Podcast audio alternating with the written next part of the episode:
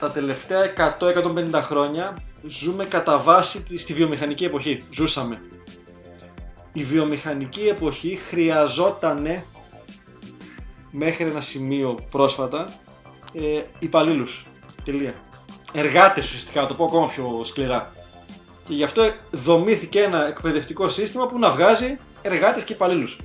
Το είπες υπέροχα πριν. Mm. Ξεκάθαρα σε όλους μας. Mm. Το θέμα ποιο είναι, ότι πλέον έχουμε περάσει το τρίτο κύμα. Καλώς ήρθες στο podcast «Μάθε το παιχνίδι του χρήματος». Ζούμε σε έναν κόσμο όπου το χρήμα παίζει κυρίαρχο ρόλο, αλλά κανείς δεν μας έχει εξηγήσει τους κανόνες του παιχνιδιού, καθώς η οικονομική παιδεία δεν διδάσκεται στα σχολεία. Γιατί το χρήμα είναι παιχνίδι? Είναι σκοπός ή μέσο? Είναι το χρήμα το πιο σημαντικό πράγμα στη ζωή? Αυτό είναι το σωστό μέρος για σένα που θέλεις να μάθεις πώς να διαχειρίζεσαι σωστά τα χρήματά σου, πώς να αποκτήσεις παθητικά εισοδήματα και πώς να αρχίσεις να χτίζεις όλες τις σωστές συνήθειες που θα σε βοηθήσουν να πετύχεις όλα όσα ονειρεύεσαι. Παρέα με την Αλεξία Βασδέκη και τον Αλέξιο Βανδόρο θα δούμε όλα αυτά και πολλά ακόμα. Γιατί το παιχνίδι του χρήματος είναι τελικά το παιχνίδι της ζωής.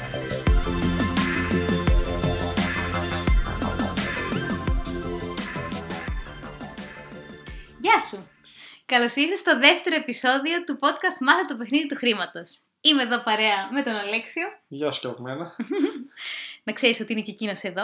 Και σήμερα θα δούμε τι μας έχουν μάθει λάθος, προφανώς όσον αφορά το παιχνίδι του χρήματος.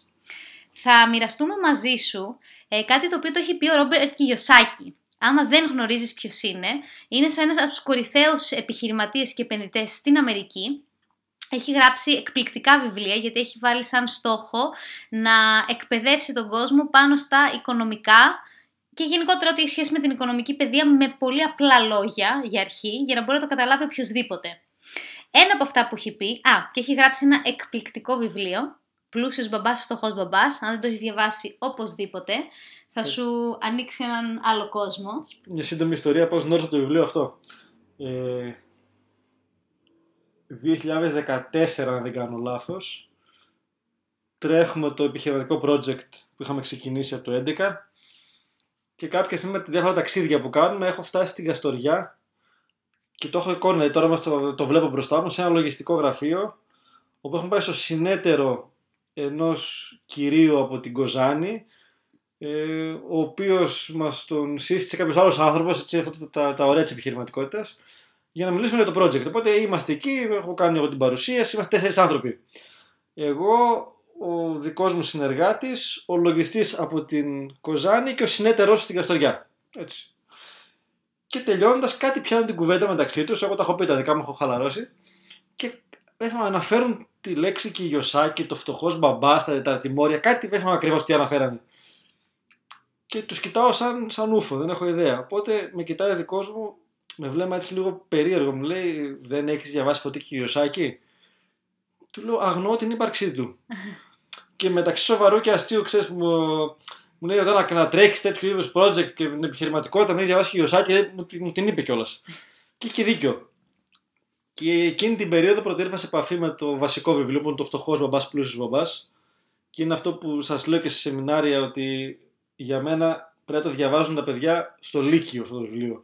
Ε, πριν πάρουν αποφάσεις για το τι θέλουν να σπουδάσουν, αν θέλουν να σπουδάσουν, να κάνουν ζωή τους. Και φυσικά ο άνθρωπος έχει γράψει Πάρα. καμιά δεκαριά βιβλία, μπορεί και παραπάνω. Τα πιο πολλά είναι και στα ελληνικά. Και επειδή μέρος της οικονομικής παιδείας είναι το διάβασμα, όπως καιδήποτε. Δεν κερδίζουμε κάτι από τα βιβλία αυτά. Ε, μπορείς να μπεις, να τα παραγγείλεις ε, και να τα διαβάσεις. Είναι για μένα πολύ πολύ σημαντικά. Και να πω κάτι εδώ, γιατί Κιγιοσάκι μπορεί να έχετε διαβάσει. Να έχεις διαβάσει εσύ που το ακούς. Σε αυτό το podcast, όπως και στο παιχνίδι του χρήματος στο e-course και στη σειρά αυτή, προφανώς και δεν μιλάμε μόνο για τον Κιγιοσάκι. Επειδή κάποιες θεματικές πατάνε εκεί, φυσικά, ο άνθρωπος είναι Κορυφή. κορυφαίος αυτό που κάνει. Να. Και αρκετοί τίτλοι που θα δεις μπορεί να θυμίζουν Κιγιοσάκι. Σου υπόσχομαι με τα βάθη της καρδιάς μου ότι δεν θα ακούσεις μόνο Κιγιοσάκι εδώ. Έχουμε πάρει αυτά που συμφωνούμε από εκεί και εφαρμόζονται και στην ελληνική πραγματικότητα. Δεν εφαρμόζονται όλοι Κιγιοσάκι εδώ. και ουσιαστικά έχουμε κάνει ένα mix, ένα υπέροχο κοκτέιλ ε, από όλα αυτά που έχουμε διαβάσει, κυρίως τις βασικές επιχειρηματικές μας δράσεις. Αυτό πρέπει να το πω εξ αρχής για να μην έχουμε παρεξηγήσεις. Σήμερα έχουμε πολύ Κιγιοσάκι όμως, ναι, ναι. Που είναι η αρχή. Πάμε να δούμε τη βάση, γιατί από εκεί ξεκινάνε όλα. Τι έχει πει λοιπόν αυτός ο άνθρωπος? Λέει ότι όλοι οι άνθρωποι εργασιακά βρισκόμαστε σε ένα από τα τέσσερα τεταρτημόρια του πλούτου. Φαντάζομαι τώρα, κάντε εικόνα τα τεταρτημόρια. Πάνω αριστερά είναι οι υπάλληλοι. Οι υπάλληλοι τι κάνουνε?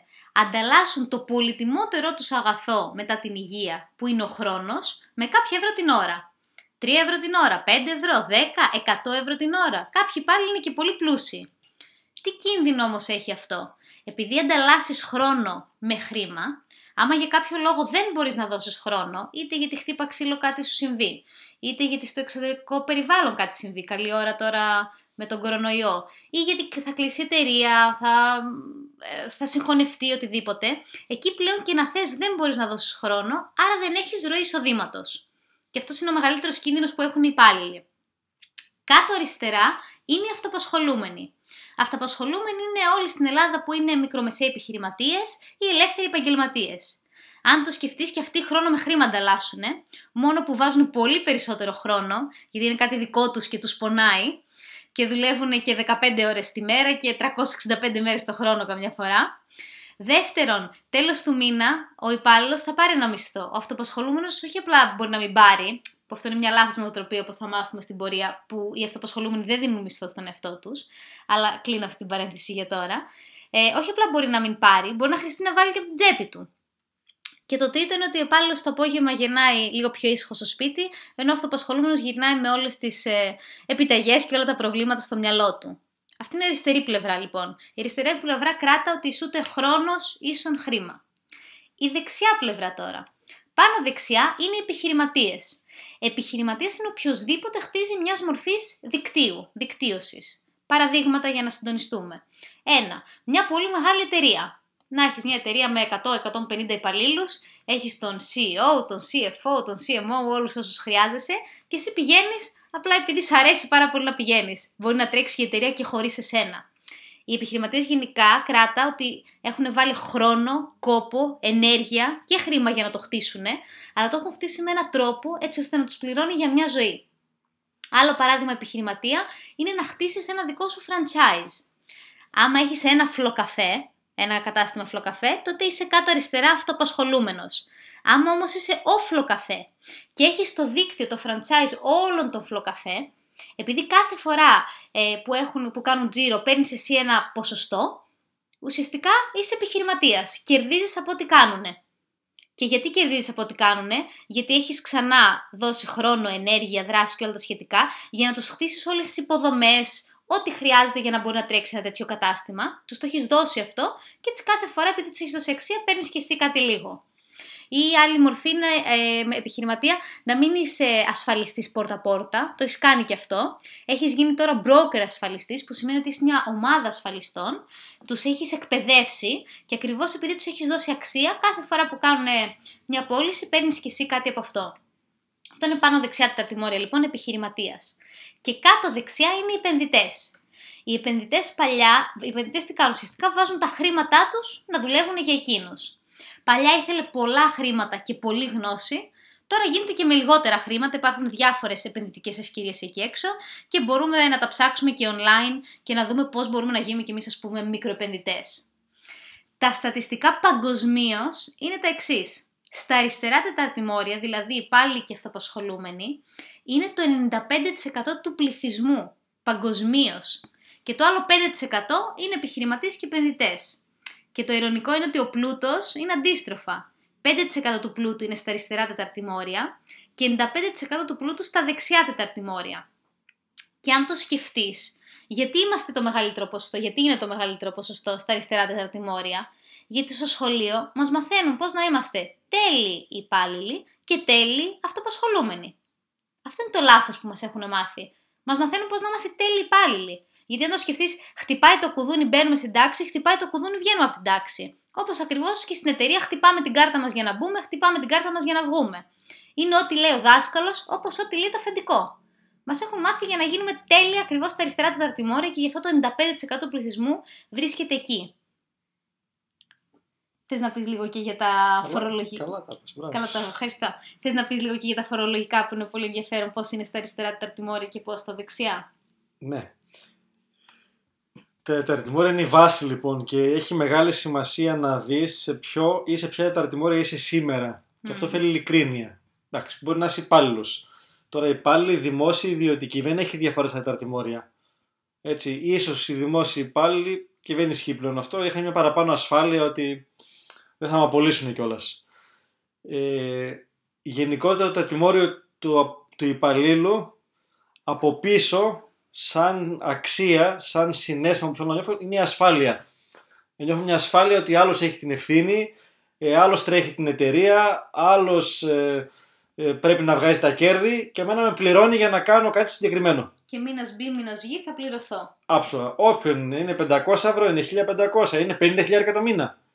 Έτσι ότι είναι ευθύνη αλουνού αυτό. Η οποία είναι εικονική ασφάλεια τελικά. Εικονικότατη. Ενώ και το βλέπουμε δυστυχώς αυτό σήμερα με, την, με όλο αυτό που βιώνουμε, ε, ότι δεν είναι πραγματική αυτή η ασφάλεια. Γενικότερα μπορεί να, βλέπει, να ακούσει αυτό το podcast ένα, δύο, τρία, πέντε χρόνια μετά. Mm. Η εκκίνησή του, έχουμε πει και στο πρώτο επεισόδιο, είναι εν μέσω κορονοϊού και καραντίνας. Απρίλιο δύο χιλιάδες είκοσι. Έτσι, μέσα Απρίλιο δύο χιλιάδες είκοσι, το οποίο... Σε παγκόσμιο επίπεδο και στην Ελλάδα γίνονται εντυπωσιακά πράγματα, πρωτόγνωρα πράγματα, μοναδικά στην ιστορία και ουσιαστικά πράγματα που λέγαμε και εμείς στο παιχνίδι του χρήματος από πέρσι, ότι έχει φουσκώσει πάρα πολύ η παγκόσμια οικονομία και δει η αμερικάνικη που είναι η παγκόσμια οικονομία, από εκεί εξαρτώνται όλα, ήταν σε ένα μπαλόνι που φουσκώνει, φουσκώνει, φουσκώνει και φουσκώνει, φουσκώνει, φουσκώνει μέχρι να έρθει μια καρφίτσα και ροσκάσει. Δεν φανταζόμασταν ούτε εμείς βέβαια ότι η καρφίτσα που την περιμέναμε το είκοσι θα ήταν μια πανδημία. Αυτό ήταν μαύρος κύκνος, ήταν ένα εξωπραγματικό γεγονός, αναπάντεχο. Αλλά επί της ουσίας θα γινόταν έτσι ή αλλιώς. Πρώτα έγινε πολύ πιο έντονα. Και για να το συνδέσουμε με τα τεταρτημόρια, είναι μια εποχή που μπορεί να αναλογιστεί ο καθένας, με σκληρότερο από βέβαια, σε ποιο τεταρτημόριο είναι και τελικά του δίνει ασφάλεια αυτό. Έχει μέλλον αυτό το τεταρτημόριο. Ε, πόσο το, τον εξασφαλίζει, πόσο μπορεί να τον βοηθήσει στο μέλλον. Τώρα είναι λίγο φιλοσοφικά τα ερωτήματα, στον εαυτό σου οφείλεις να τα κάνεις, εμείς απλά τα λέμε. Στον αυτοαπασχολούμενο, το κυρίαρχο συναίσθημα είναι η ανεξαρτησία, δηλαδή να μην έχω αφεντικό με το κεφάλι μου, να κάνω τη δικιά μου επιχείρηση. Άψογα. Και σε επόμενο επεισόδιο θα σας εξηγήσουμε όλα τα πιθανά λάθη που κάνει ένας μικρομεσαίος επιχειρηματίας από το ξεκίνημα μέχρι το τέλος. Το ποστό που μπορώ να σας πω εδώ είναι ότι πάνω από ογδόντα τοις εκατό, μπορεί και πάνω από ενενήντα τοις εκατό των επιχειρήσεων που ανοίγουν των μικρομεσαίων και στην Ελλάδα κλείνουν πριν τα πέντε χρόνια. Τρελό νούμερο. Και μιλάμε για μικρομεσαία επιχείρηση που άλλως έχει ρίξει ή όλα τα χρήματα ή έχει δανειστεί και χρήματα για να πάει εκεί. Εξαιρετικό. Αλλά είναι ανεξάρτητος σαν συναίσθημα. Ε... Ο επιχειρηματίας, ουσιαστικά η, η βασική του αξία, αυτό που θέλει να νιώθει σαν συναίσθημα, είναι η οικονομική ανεξαρτησία. Δηλαδή πλέον βάζει χρόνο και κόπος, όπως πολύ καλά είπες Αλεξία, για ένα μεγάλο χρονικό διάστημα, ώστε από εκεί και πέρα να πληρώνεται χωρίς να βάζει πλέον χρόνο. Άρα πλέον έχει μια οικονομική ανεξαρτησία, έχει ροές εισοδήματος και να βάζει χρόνο. Στο τεταρτημόριο του επενδυτή είναι το τελευταίο στάδιο που είναι η οικονομική ελευθερία πλέον. Και αν σας το πω με, για να το κάνετε μία εικόνα, δεν ξέρω αν συνείλει τη σημερινή, το ψωλέω, δεν πειράζει. Εννοείται, πες. Η οικονομική ανεξαρτησία που την ακούτε εκεί πέρα έξω και παίζει πολύ και στο ίντερνετ και όλοι την έχουν επιπύλα, είναι να έχω πάνω από τρεις διαφορετικές πηγές εισοδήματος. Και για να είναι ανεξαρτησία, το να έχω τρεις δουλειές υπαλληλικές, να το, εξε, να το εξηγήσω, δεν είναι οικονομική ανεξαρτησία. Είναι φυλακή και βέβαιος θάνατος. Και burnout. Burnout, δηλαδή μαθηματικά πας στο, στην κατάρρευση. Είναι να έχω πάνω από τρεις διαφορετικές πηγές εισοδήματος ή δυνατόν όλες στο τεταρτημόριο το σωστό του επιχειρηματία, στο να μην χρειάζεται να βάζω χρόνο πλέον. Φυσικά δεν λέμε εδώ μην κάνεις τίποτα στη ζωή σου κοκοφίνικα, μοχίτο και όλη μέρα μουσικάρες. Δεν στέκει αυτό, αν το έχεις σαν όνειρο απλά δεν υπάρχει. Άστο, ξέχνα το. Ε, είναι άλλο πράγμα το να μπορώ να έχω ελεύθερο χρόνο να κάνω πράγματα που θέλω, άλλο πράγμα το να ράζω μια παραλία και να έρχονται τα χρήματα μαγικά. Mm. Αν, αν φτάσει στην παραλία, δεν θα έρχονται μαγικά τα χρήματα. Ναι. Ε, επίσης να διευκρινίσουμε ότι ούτε λέμε άμα, έχει, άμα είσαι υπάλληλος ή αυτοαπασχολούμενος να αφήσεις τη δουλειά σου ή το μαγαζί σου ή οτιδήποτε και να πας στα δεξιά τα αρτιμόρια. Ακόμα. Ακόμα, ναι. Αυτό που λέμε είναι ότι ταυτόχρονα χρειάζεται να χτίσεις, να χτίζεις ροές στα δεξιά τα αρτιμόρια για να μην είσαι εγκλωβισμένος ή εγκλωβισμένης σε αυτό το φαύλο κύκλο του ανταλλάσσω χρόνο με χρήμα. Είναι το λεγόμενο αυτό rat race που λέμε, που κυνηγάμε την ουρά μας. Βγάζω χίλια ευρώ, ξοδεύω χίλια ευρώ. Βγάζω χίλια ευρώ, ξοδεύω χίλια ευρώ. Βγάζω χίλια διακόσια ευρώ, ξαφνικά ξοδεύω χίλια τριακόσια ευρώ. Και βρισκόμαστε συνέχεια σε αυτό το κυνήγι του πρέπει να δώσω χρόνο για να βγάλω χρήμα. Ενώ υπάρχει κι άλλος τρόπος.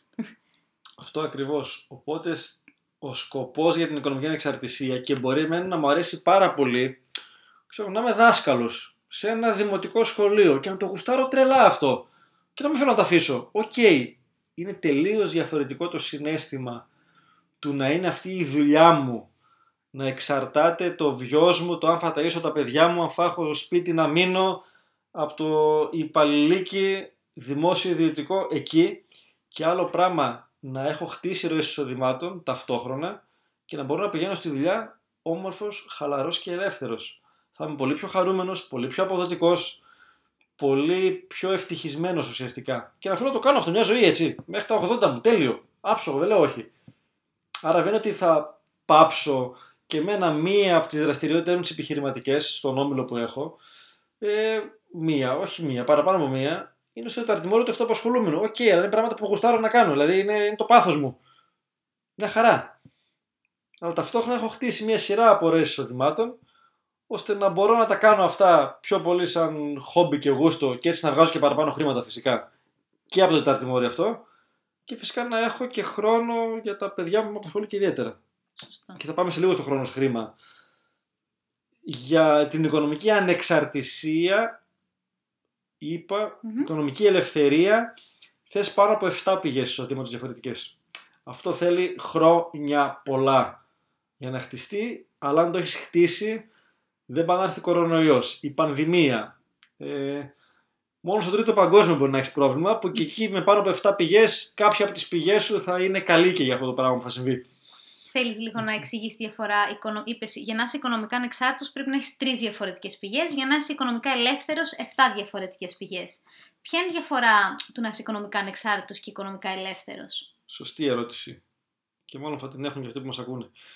Η οικονομική ανεξαρτησία τι σημαίνει? Σημαίνει να μπορώ να λείψω από τις επαγγελματικές μου υποχρεώσεις για ένα χι χρονικό διάστημα και να συνεχίζω ακόμα να είμαι βιώσιμος, δηλαδή να μπορώ τα πάγια έξοδα μου να καλύπτονται, mm-hmm. αλλά αυτό δεν μπορεί να συμβεί για μία ζωή mm. στην οικονομική ανεξαρτησία, ή να μπορώ να κάνω επιχειρηματικές επιλογές ε, χωρίς να έχω το άγχος του να βγάλω το μήνα. Είναι καταστραφό. Μπράβο, αυτό είναι ότι είμαι ανεξάρτητος, δηλαδή είμαι υπεύθυνος των επιλογών μου. Mm-hmm. Ελευθερία πρέπει να μην με απασχολεί το θέμα χρήματα. Μπορώ και να σταματήσω αύριο να εργάζομαι. Ναι. ναι. Αυτό, okay. να κάνω απλά πράγματα που μου αρέσουν, που εκεί πάλι προκύπτουν πάρα πολλά χρήματα, επειδή κάνω πράγματα που μου αρέσουν και καλά, μεν, mm-hmm. αλλά έχει φύγει από μένα η έννοια του χρήματος. Και ξέρετε κάτι που είναι λίγο σκληρό και προκλητικό, αλλά θα το πω.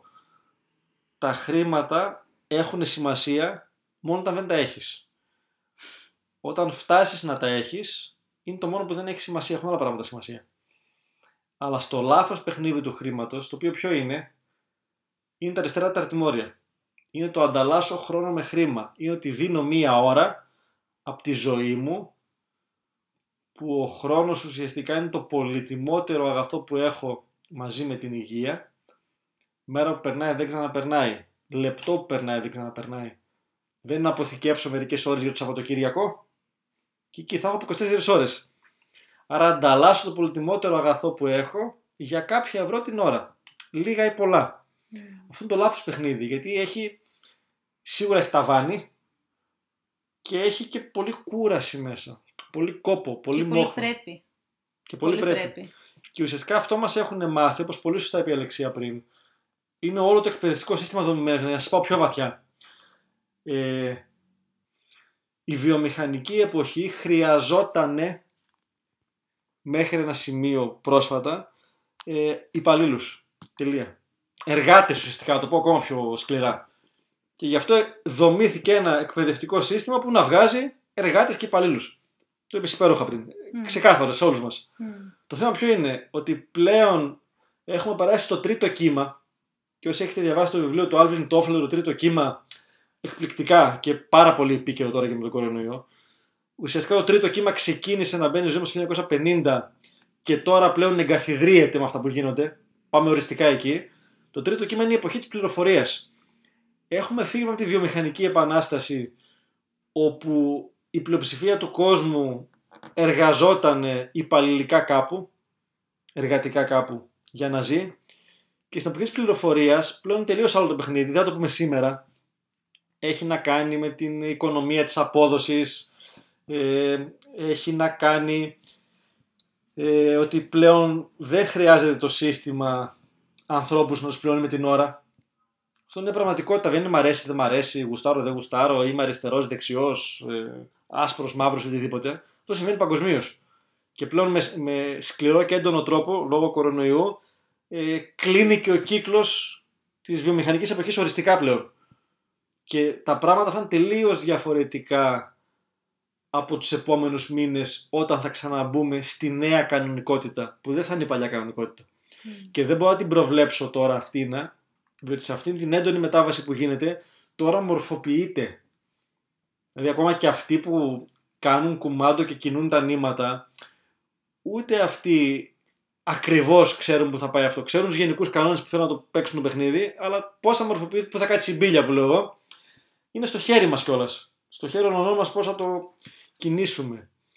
Και για να κλείσουμε το κομμάτι τα ταρτιμόρια, σε αυτό το επεισόδιο που πλάκα έχει ενδιαφέρον και έτσι, μπαίνει και ένας σημαντικότατος παράγοντας που πολύ λίγοι του δίνουν σημασία στο παιχνίδι του χρήματος, Αλεξία μου, που είναι η φορολογία. Mm. Η φορολογία είναι κάτι που είναι χρήσιμο στην κοινωνία που ζούμε. Έχουμε ένα κράτος το οποίο εν μέσω κορονοϊού ξαναεκτιμήσαμε και σαν άνθρωποι τη δημόσια υγεία που την είχαμε και όλοι έτσι στην μπούκα και την κράζαμε, και ξαφνικά είδαμε ότι χρειάζεται και η δημόσια υγεία, αλλά για να υπάρχει δημόσια υγεία πρέπει κάπως να χρηματοδοτείται. Άρα κάποιοι πληρώνουν φόρους. Άρα και η εφορία δεν είναι κάτι κακό. Είναι ο τρόπος στις σύγχρονες κοινωνίες που ζούμε να υπάρχει ένα κράτος και κάποιοι θεσμοί οι οποίοι φροντίζουν για αυτό που δεν φροντίζουμε εμείς. Mm-hmm. Για τους δρόμους μας, για τα δημόσια σχολεία, για την όποια παιδεία υπάρχει, για την υγεία. Είναι υπέροχο πράγμα οι φόροι. Το θέμα είναι, και θα σας μιλήσουμε σε επόμενο επεισόδιο γιατί σημαίνει οικονομική ηφιεία, οικονομικό άι κιου κτλ. Τώρα θα πω απλά με πληροφορία. Όσοι είναι υπάλληλοι, παγκοσμίως και στην Ελλάδα, πληρώνουν περίπου τριάντα με σαράντα τοις εκατό εφορία, και η ψευδαίσθηση που έχεις αν είσαι υπάλληλος ότι δεν τα πληρώνεις, εσύ τα πληρώνει το αφεντικό σου, εσύ τα πληρώνεις. Από το μισθό σου τα κρατάει. Γιατί μπορεί να παίρνεις χίλια ευρώ καθαρά και κοστίζεις χίλια τριακόσια, χίλια πεντακόσια, χίλια εξακόσια ανάλογα σε ποιο κλάδο είσαι. Αξίζεις χίλια τετρακόσια, χίλια πεντακόσια. Σωστό. Δεν τα παίρνεις τσέπη όμως, αλλά επειδή δεν τα παίρνεις για να τα δώσεις, αυτό είναι πανέξυπνο πράγμα που έχει κάνει το σύστημα, δεν στα δίνει όπως τον αυτοαπασχολούμενο για να τα πάρει τον επόμενο χρόνο που τον πονάει εκεί. Έχεις την ψευδαίσθηση ότι οκ, okay, δεν έγινε και κάτι. Αλλά εσένα τα χρήματα θα τα παίρνει πριν καν τα μυρίσεις. Στο κάτω για τα αρτιμόριο αριστερά, στους αυτοαπασχολούμενους, εκεί είναι πανηγύρι. Αν είσαι μικρομεσαίος επιχειρηματίας, το ξέρεις πάρα πολύ καλά. Σε νιώθω, έχω και εγώ επιχειρήσεις εκεί. Είχε φτάσει να είναι σχεδόν εκατό τοις εκατό η φορολογία. Τώρα φέτος θα πάει στο εβδομήντα με εβδομήντα πέντε τοις εκατό συνολικά, γιατί φτιάξαν λίγο το ΕΦΚΑ, τα ποσοστιαία και τα, τις τρέλες που είχαν κάνει. Και πανηγυρίζουμε κιόλας. Δηλαδή έχω συνέτερο στα κέρδη, όχι στη χασούρα. Στη χασούρα παίρνουν την επιχείρηση, να παίρνουν όλα, το κράτος. Έτσι, δηλαδή, και είναι και ποινικοποιημένο να βγάλεις και πολλά χρήματα. Σου παίρνουν όλο και παραπάνω. Ναι. Στα δεξιά τα αρτιμόρια, που είναι το σωστό παιχνίδι του χρήματος, στους επιχειρηματίες ανάλογα με τον κλάδο κτλ.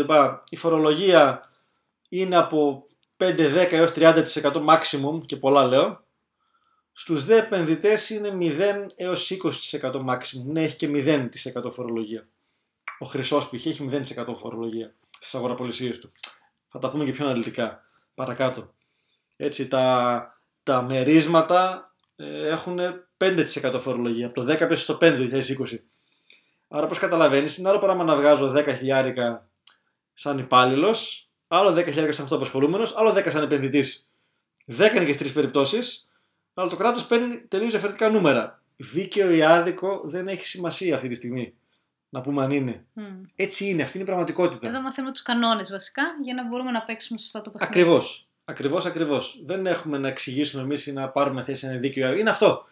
Γιατί, γιατί τους κανόνες τους φτιάχνουν τα δεξιά ή τα αρτιμόρια. Άψογα. Το ερώτημα δεν είναι γιατί συμβαίνει αυτό. Το ερώτημα είναι ένα. Πώς μπορώ, πώς μπορείς εσύ που ακούς αυτό το podcast να φύγεις σταδιακά από τα αριστερά τα αρτιμόρια όπου είσαι και να πας στα δεξιά. Ή αν σ' αρέσει εκεί που είσαι στα αριστερά, ταυτόχρονα να χτίζεις και τα δεξιά στα αρτιμόρια. Και μετά θα έχεις μια επιλογή, θα το πούμε στο επόμενο επεισόδιο νομίζω. Πότε μπορείς να πάρεις και την απόφαση να αφήσεις αυτό που κάνεις εφόσον έχεις στήσει τα δεξιά τα αρτιμόρια σωστά. Δεν είναι ένα παιχνίδι που παίζεται γρήγορα, mm. δεν είναι ένα παιχνίδι που αύριο το πρωί, θα το πω λαϊκά, έχει κονόμα και γρήγορο πλουτισμό. Γρήγορος πλουτισμός, easy come, easy go. Εύκολα έρχονται, εύκολα φεύγουν. Όπου ακούς ότι θα οικονομήσεις γρήγορα, μάλλον τα λέω λαϊκά, προβληματίσου ότι κάτι μάλλον δεν πάει καλά. Δεν είναι νόμιμο. Δεν είναι ηθικό, είναι πρόσκαιρο. Ναι, έχει να βγάλω γρήγορα χρήματα, αλλά μπορεί να είναι μία αρπαχτή. Mm. Και στο συνολικό σου brand ως άνθρωπος, και γι' αυτό τους κάνω ένα επεισόδιο, personal branding. Ε, στο προσωπικό σου brand ως άνθρωπος έχει τεράστια σημασία τι κάνεις εργασιακά και επιχειρηματικά και τι κάνεις διαχρονικά. Διότι αν κάνεις αρπαχτές μία, δύο, τρεις, παιδιά βρωμάει μετά η αγορά. Χαλάει το όνομά σου. Δεν είναι υγιές. Ακόμα και να κοιμάσαι καλό το βράδυ, που δεν θα κοιμάσαι καλό το βράδυ, είμαι σίγουρος, δεν είναι. Και εδώ να προσθέσω και να διευκρινίσω κάτι, ότι το παθητικό εισόδημα για το οποίο θα μιλήσουμε αρκετά και θα αναφερθούμε, ε, για όποιον δεν γνωρίζει, παθητικό εισόδημα είναι όταν έχω είτε βάλει χρόνο, ενέργεια και δράση και σταδιακά αρχίζω και πληρώνομαι χωρίς πια να βάζω χρόνο, γι' αυτό είναι παθητικό, ή μπορεί κάποιος άλλος να έχει βάλει χρόνο, ενέργεια και δράση και να έχω κληρονομήσει, για παράδειγμα, ένα διαμέρισμα. Και παίρνω ένα ενίκιο κάθε μήνα. Αυτό είναι παθητικό εισόδημα. Αυτό που θέλω να διευκρινίσω είναι ότι επειδή η λέξη λέει παθητικό, δεν σημαίνει ότι δεν κάνω τίποτα και παίρνω τα χρήματα. Ή εγώ έχω βάλει πολύ κόπο και ενέργεια ή κάποιος άλλος το έχει κάνει. Άρα για να το χτίσω να γίνει παθητικό, ακόμα και αυτό θέλει χρόνο. Αλλά εκεί ποια είναι η διαφορά, ότι δεν χρειάζεται μια ζωή να ανταλλάσσω χρόνο με χρήμα. Είναι το κλασικό που τους λέω για πλάκα σε σεμινάρια, το ξέρεις καλά, ότι παθητικό εισόδημα είναι παράδειγμα να έχω μια πολυκατοικία δικιά μου, έτσι το πάω και γκράντε.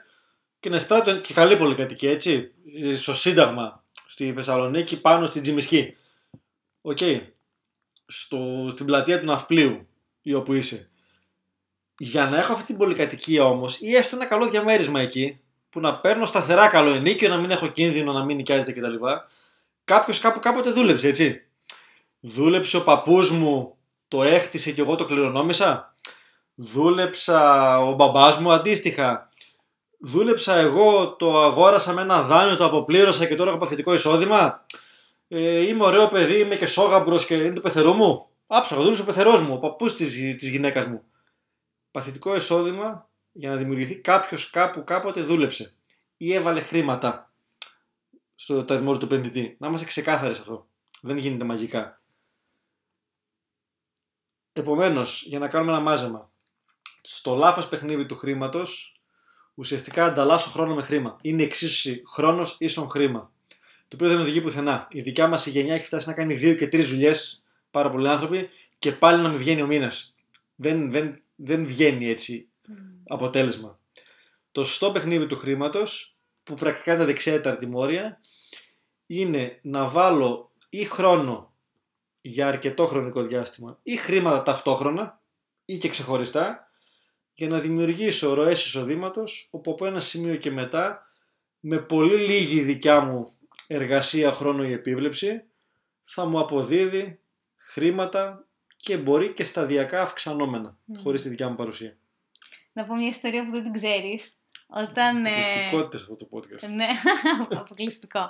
ε, όταν ήμουν υπάλληλος και συνειδητοποίησα ότι είχα τα τρία προβλήματα που είπα στο προηγούμενο επεισόδιο και άρχισα να ψάχνω για το τι άλλο μπορώ να κάνω, είχα ξεκινήσει και έψαχνα να κάνω freelancing, γιατί αυτό ήξερα ότι είχα σαν επιλογή. Όταν λοιπόν κάποια στιγμή α, άκουσα για το μάθα το παιχνίδι του χρήματος, συνειδητοποίησα ότι με το να κάνω freelancing ουσιαστικά θα είμαι και πάνω αριστερά τεταρτημόρια και κάτω αριστερά. Άρα και με τους δύο τρόπους θα ανταλλάσσω χρόνο με χρήμα. Και ευτυχώς πρώτα έμαθα για αυτό το επιχειρηματικό project, το οποίο είναι στα δύο δεξιά τεταρτημόρια. Και έτσι τη γλίτωσα. Και ήμουνα, ναι, ήμουνα υπάλληλος, αλλά ταυτόχρονα έχτιζα και τα δεξιά τεταρτημόρια μέχρι, να, μέχρι που μπόρεσα να κάνω αυτή την γέφυρα και να πάω μόνο δεξιά. Και σε αυτό έχεις δίκιο και θα κλείσουμε με αυτό, ότι πιο πολλοί άνθρωποι ε, ή απλά αλλάζουν δουλειές. Να. Άρα στο τεταρτημόριο του υπαλλήλου αλλάζουν δουλειές, ή αλλάζουν τεταρτημόρια, αλλά πάνε από το τεταρτημόριο του υπαλλήλου στο αυτοαπασχολούμενο. Να ανοίξω το μαγαζάκι μου, το κομμωτήριό μου, το καφέ μου κτλ. Που και πάλι είναι εγκλωβισμένοι στο λάθος παιχνίδι του χρήματος. Και επαναλαμβάνω, θα κάνουμε ειδικό επεισόδιο ή επεισόδιο για τις μικρομεσαίες επιχειρήσεις. Mm. Έχουμε πάρα πολλά να πούμε και φυσικά και πολλά χρήσιμα πράγματα, έτσι.